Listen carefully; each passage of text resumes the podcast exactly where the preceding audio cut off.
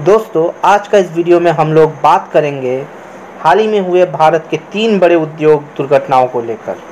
मैं हूँ आपका दोस्त राहुल और आप लोग देख रहे हैं आपका अपना चैनल नॉलेज दैट काउंट्स दोस्तों, इस लॉकडाउन के दौरान भारत के तीन अलग अलग शहरों में बहुत बड़े बड़े उद्योग दुर्घटनाओं का सामना करना पड़ा हम भारतवासियों को।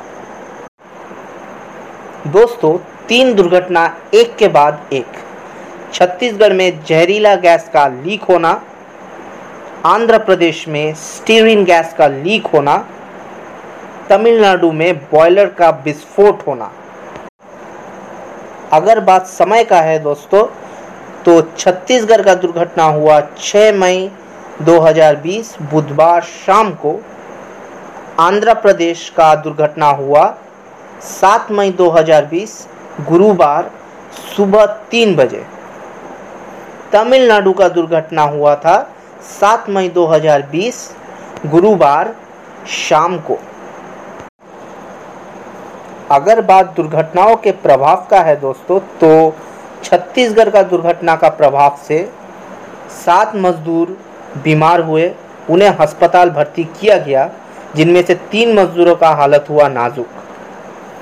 आंध्र प्रदेश का दुर्घटना का प्रभाव से 11 लोगों ने अपनी जान से हाथ धो बैठे और हज़ार से भी ज़्यादा लोगों को अस्पताल में भर्ती किया गया। तमिलनाडु का दुर्घटना का प्रभाव से आठ लोग घायल हुआ, जिन्हें अस्पताल लिया गया।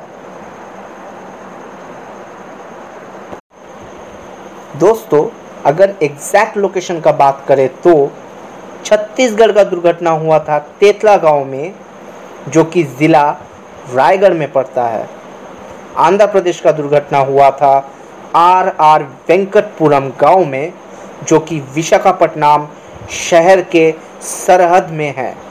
तमिलनाडु का दुर्घटना हुआ था नएवल्ली गाँव में, जो कि कुड्डलोर ज़िला में पड़ता है।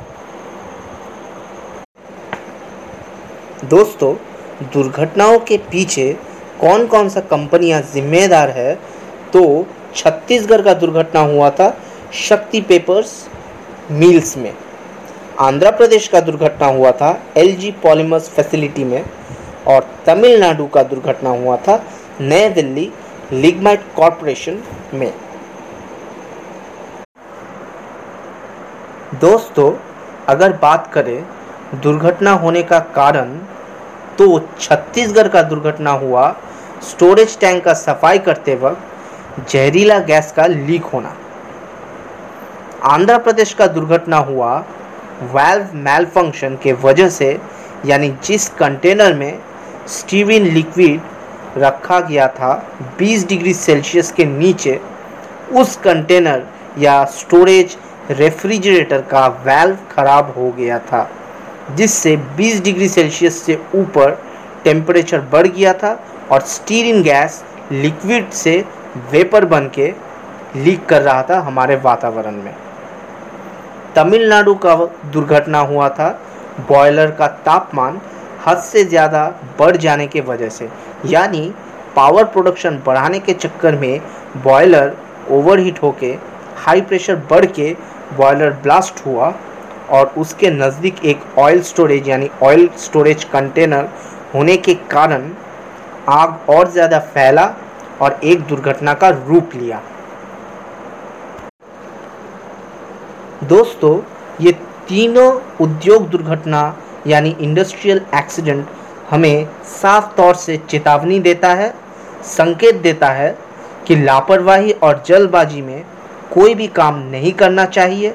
अगर हम अपने आप को नहीं बदलते हैं तो फिर वो दिन दूर नहीं है जहाँ इतिहास का वो काला पन्ना फिर से दोहराया जाएगा और फिर से एक बार भोपाल गैस ट्रेजिडी जैसा दुर्घटना जन्म लेगा।